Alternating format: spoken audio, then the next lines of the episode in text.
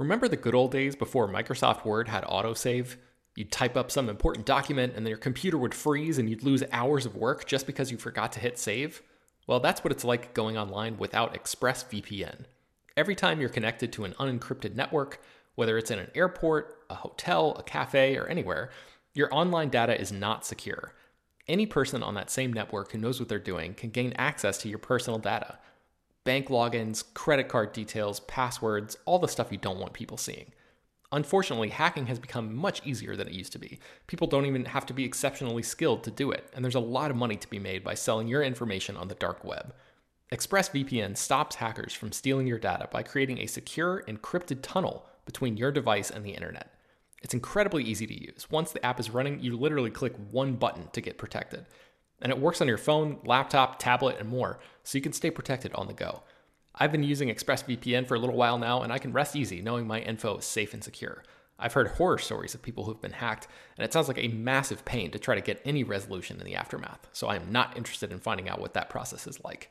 Secure your online data today by visiting expressvpn.com slash slash film. That's E-X-P-R-E-S-S-V-P-N dot com slash slash film and you can get an extra three months free. ExpressVPN.com slash slash film. Hello, everyone, and welcome to an emergency edition of the Slash Film Daily podcast. There was some big news this morning, and we want to get into it. Uh, with me on today's podcast are Ben Pearson. Hey, what's up? And Hoai-Tran Bui. Hello, everyone. And this is Peter Sciretta. Uh, you know, if it's big news, it's probably big Star Wars news. Uh, HT, you wrote the news for the site. What do we know? So, Lucasfilm has officially hired J.J. Abrams to replace Colin Trevorrow as the director of Star Wars Episode 9. Abrams is returning to the Star Wars franchise after having directed Star Wars The Force Awakens in 2015, and he has been hired to write and direct uh, Star Wars Episode 9. He's going to be co writing alongside Chris Terrio, who has written Batman v Superman and Argo. So, this is big news, as you guys will know, because. Uh, Colin Trevorrow left the project uh, due to creative differences allegedly uh, last week. Um, and uh, Star Wars Episode 9 was without a director for about a week. And we were uh, quite in a tizzy trying to figure out who would be the next director.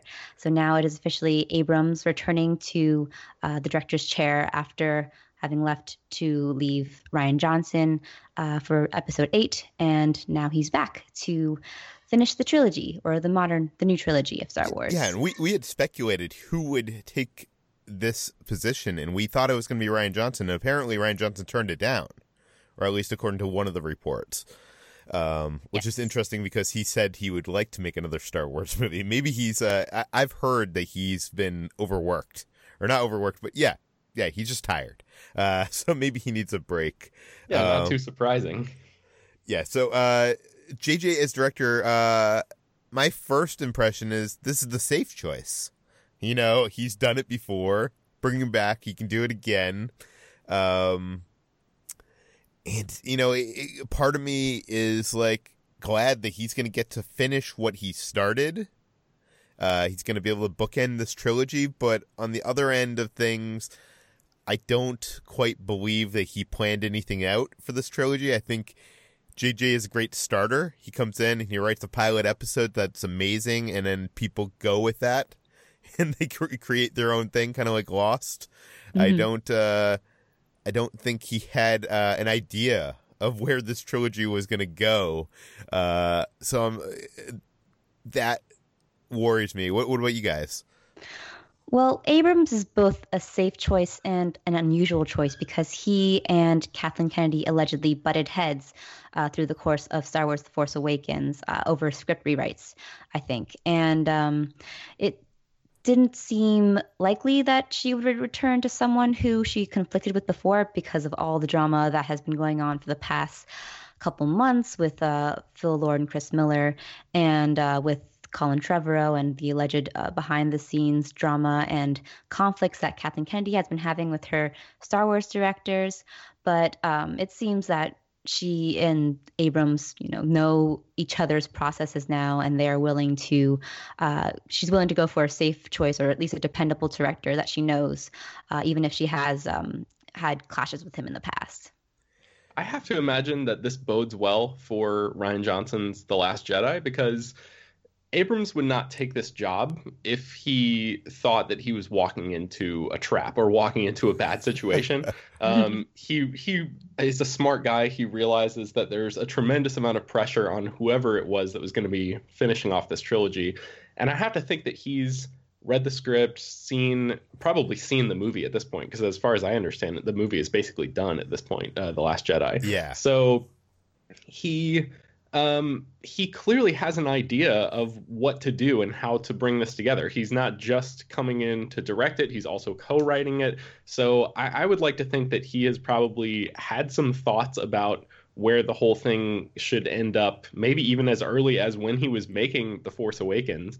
And then he stepped away, let Rian Johnson come on. And then now that the opportunity has presented itself, he's gonna just yeah pick up the ball and, and keep running with it so i'm i'm sort of I feel like this is a good sign for the Last Jedi because it means that it's leaving the franchise in a place where Abrams is comfort- comfortable, um, you know, picking up the ball again. Yeah, it, it, it is strange too because I heard that J.J. Abrams was had no interest in doing more Star Wars. Uh, like I think Disney Imag- to give you an example, Walt Disney Imagineering wanted him to be involved with Star Wars Land, and after making Force Awakens, he was kind of like, "No, I'm done. You know, I made my hmm. Star Wars movie. I'm I'm out."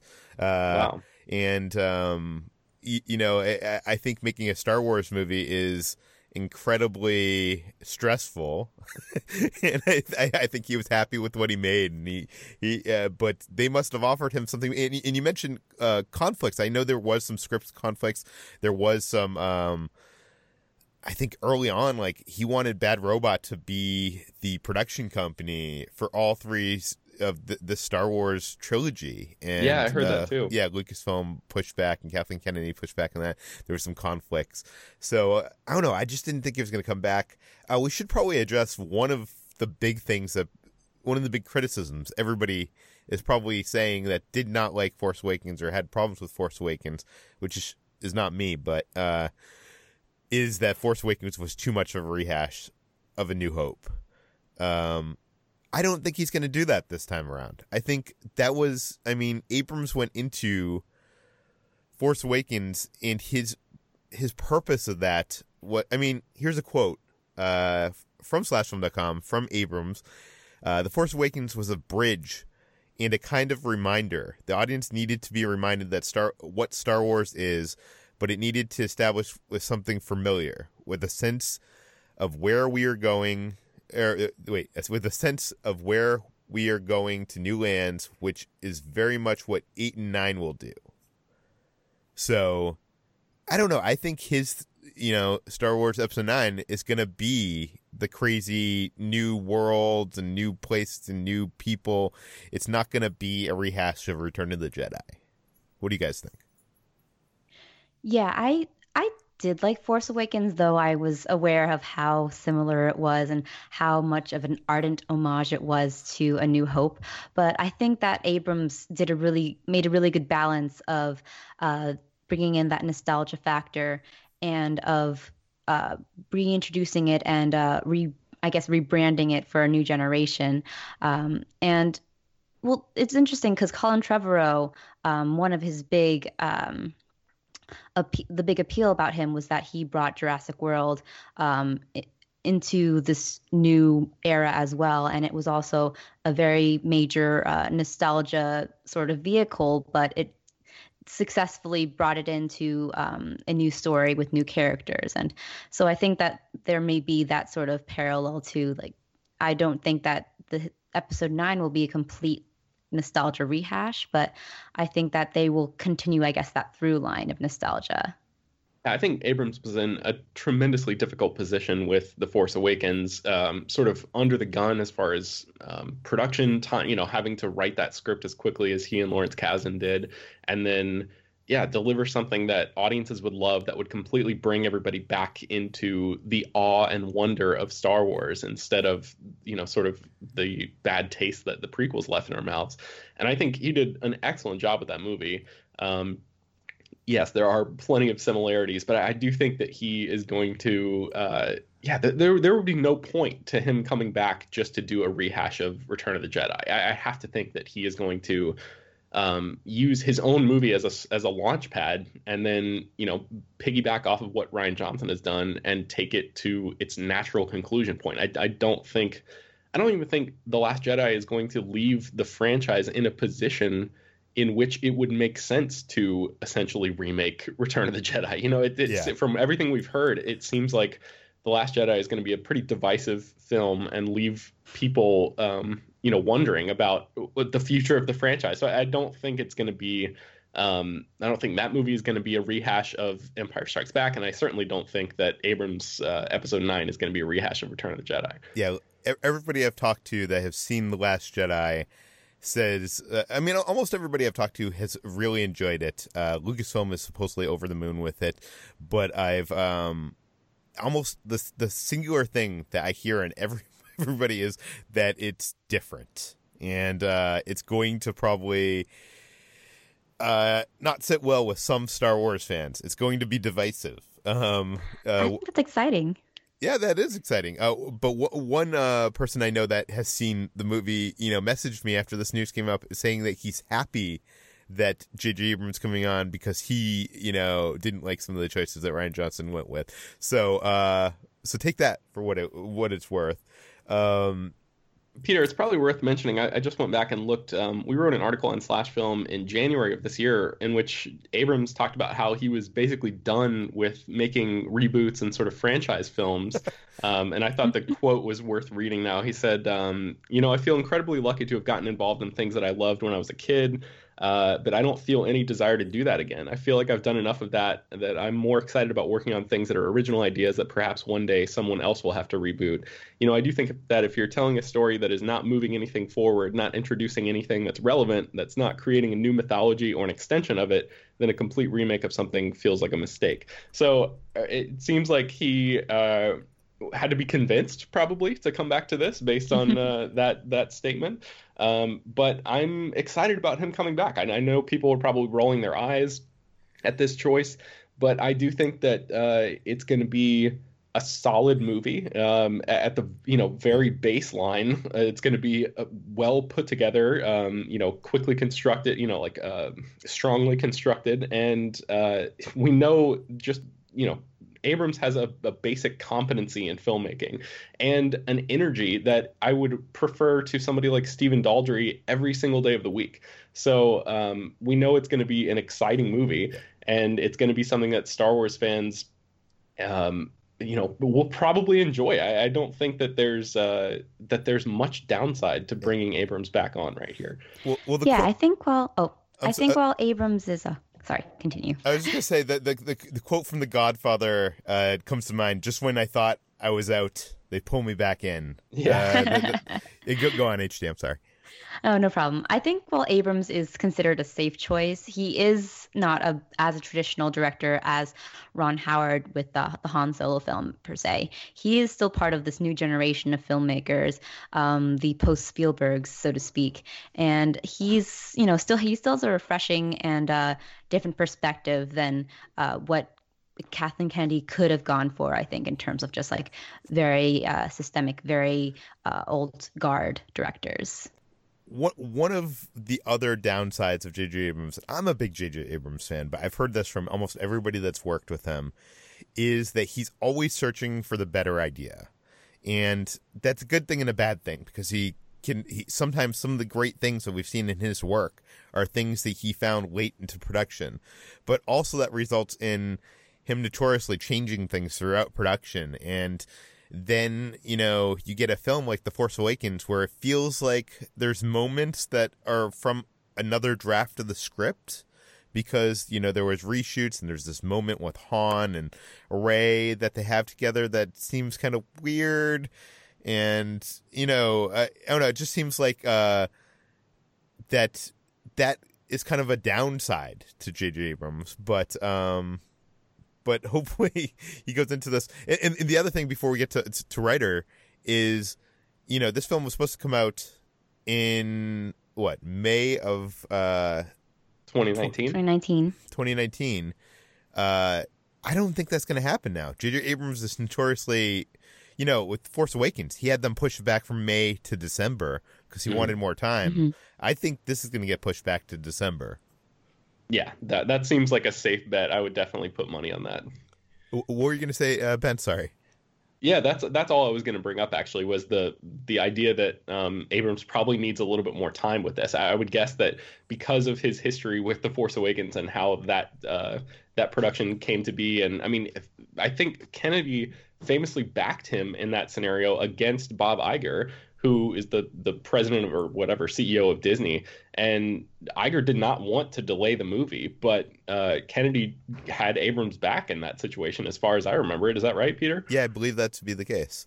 Um, Okay, so yeah, I wonder if if she's going to be understanding of of his situation here, and you know, allow him the time to, because that's that's the big thing, right? Is that um, Colin Trevorrow and uh, Jack Thorne were writing this movie, and now it says that Abrams and uh, Chris Terrio are going to be writing the film, but that essentially means that they're going to be starting from scratch, presumably. So all of that work that Trevorrow and Thorne has done is, is probably getting thrown out. So Abrams, I feel like, is going to want some time to rework this thing from the ground up, and yeah, that's probably going to result in a delayed film.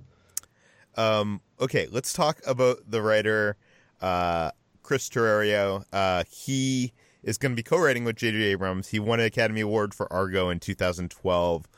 He rewrote David S. Goyer's script for Batman vs Superman: Dawn of Justice, and he co-wrote the story treatment for Justice League, and did a rewrite for Ben Affleck's The Batman, which we will never see, or not that version of it, anyways. Um, I wouldn't let those last three Warner Brothers credits, uh, you know, shade this. Uh, I, I think we just got to look at Argo. Do you know what I mean? Like that's the only thing that we can look at here because the rest of those are rewrites. Uh, wh- what do you guys think of Chris? Yeah, I mean, he's still an Academy Award winning uh, screenwriter. So he, I, I'm not a huge fan of the Batman v Superman and the other uh, DC film uh, scripts, but again, he is also a, a rewriter in in those um, in those regards. So I wouldn't hold them too much against him. Uh, I don't know much about him outside of Argo and outside of those uh, DC film scripts, but uh, if he and Abrams are writing it together, then it could possibly work because Abrams, like you said, is a really great ideas man. And um, if he has someone who is a good partner in that regard and is able to sort of flesh it out, then it could create a great script. Again, this is very early process, so we don't really know much about it. I'm not crazy about Chris Terrio as a writer. I, I feel like the Oscar-winning screenwriter thing um, lost any sort of credibility when you think that Akiva Goldsman is an Oscar-winning screenwriter. So, um, you know, it, it's. But what it's, what are your thoughts on Argo? Uh, you know, Argo is fine. It, it- I don't I don't really think it was the best picture of that year and or the best written movie of that year. It's just like a fine movie. It's a it's a dad movie or something like that. That's sort of how I I look at that film. Um, you know, it's well constructed, but uh, I just didn't really see anything in it that that you know jumped out at me as like holy shit, this is a guy to watch. You know, the the writer of this movie is like somebody I should really pay attention to. And then the right, you know, you're talking about Justice League and Batman vs Superman and all that stuff. I yeah, I think that those movies are essentially made by committee, so I don't really think that you could point a finger at Chris Terrio for Batman versus Superman's faults, for example. So um, it's the bigger question for me is like, why isn't Lawrence Kasdan coming back to co-write this with Abrams? Uh, Did they? Do you Well- know anything about that relationship, Peter, on um, The Force Awakens? Because those two produced something or created something that uh, you know fans generally loved with The Force Awakens. I'm wondering why Kasdan was isn't the uh, the writing partner once again here. Well, I know on the press tour, J.J. Abrams, you know, kept on calling Kasdan his hero, his mentor, you know, whatever, just compliments. Uh, it seemed like they had a good relationship. I know Kasdan said that he was done with Star Wars or at- writing Star Wars after Han Solo. So maybe it's just, you know, he doesn't want to be stuck in this franchise. Interesting. Yeah, I hadn't heard that. Who, Okay. who knows? Yeah, um, an, an, another thing, I I feel like we're gonna all have to revisit. Uh, Chris Terrio ri- wrote and directed a film called Heights which uh, premiered at the Sundance Film Festival, was released I think in 2005 by Sony Picture Classics, and it's one of those like, you know, it follows a pivotal 24 hours and interconnected lives of New Yorkers kind of film of like the mid 2000s, you know, when Mhm. all that was kind of happening. It had Glenn Close, Elizabeth Banks, James Marsden, Jesse Bradford, Isabella Rossellini, a bunch of other people. Uh, I'm not sure if it's any good, but I feel like after this announcement, I'm going to have to uh, go check this out. Yeah, for Um, sure. Mhm. So, so I guess the real question now is, um, how long until J.J. Abrams gets fired? I don't think that's going to happen. Do you? Do you Yeah. think that's a possibility for real? I didn't think it was a possibility of any of these things happening. Uh, I didn't think it was a possibility that Lord Miller, after they started production, you know, two thirds of the way through production, would be removed. So I wouldn't put it put anything past them. But I, I you know, as as much as like you know, it's been said that Kathleen Kennedy and J.J. Abrams con- uh, had conflicts uh, on Force Awakens. Th- they were able to work it out. They're both professionals. Um, I don't think it's going to happen. I mean, HT, you had a, a had, a- had a phrasing on this Oh, what was my phrasing? that J- Um, uh, yeah, you your tweet on Twitter. Oh. this is a it's a little inappropriate, but my take was um, better a bitch you know than a bitch you don't. um, I think there is something to that. Um, Yeah. I also did also want to note that uh, Michelle Rejwan uh, is still on board as producer. Uh, she's someone that uh, kind of started as casting director, uh, did some associate producing for Bad Robot and Clover uh, on uh, Super 8 and some other films. And Colin Trevorrow, uh, when he was attacked for the whole uh, male white privilege thing, kind of went out of his way in the background to kind of try to hire females uh, around him. Um, and one of them he pushed for was uh, Michelle, who has uh, never produced any, you know, full on producer, any film. And she's going to be producing a Star Wars movie for her first film. So it's, it's just good that uh, Kathleen Kennedy and J.J. Abrams are keeping Michelle on as a full producer on Star Wars Episode 9. I'm glad to see that. Yeah, for sure. That's really commendable. Yeah. Okay, guys. So, any last thoughts? Do either of you have any hopes, dreams, things you don't want to see from the J.J. Abrams Star Wars Episode 9?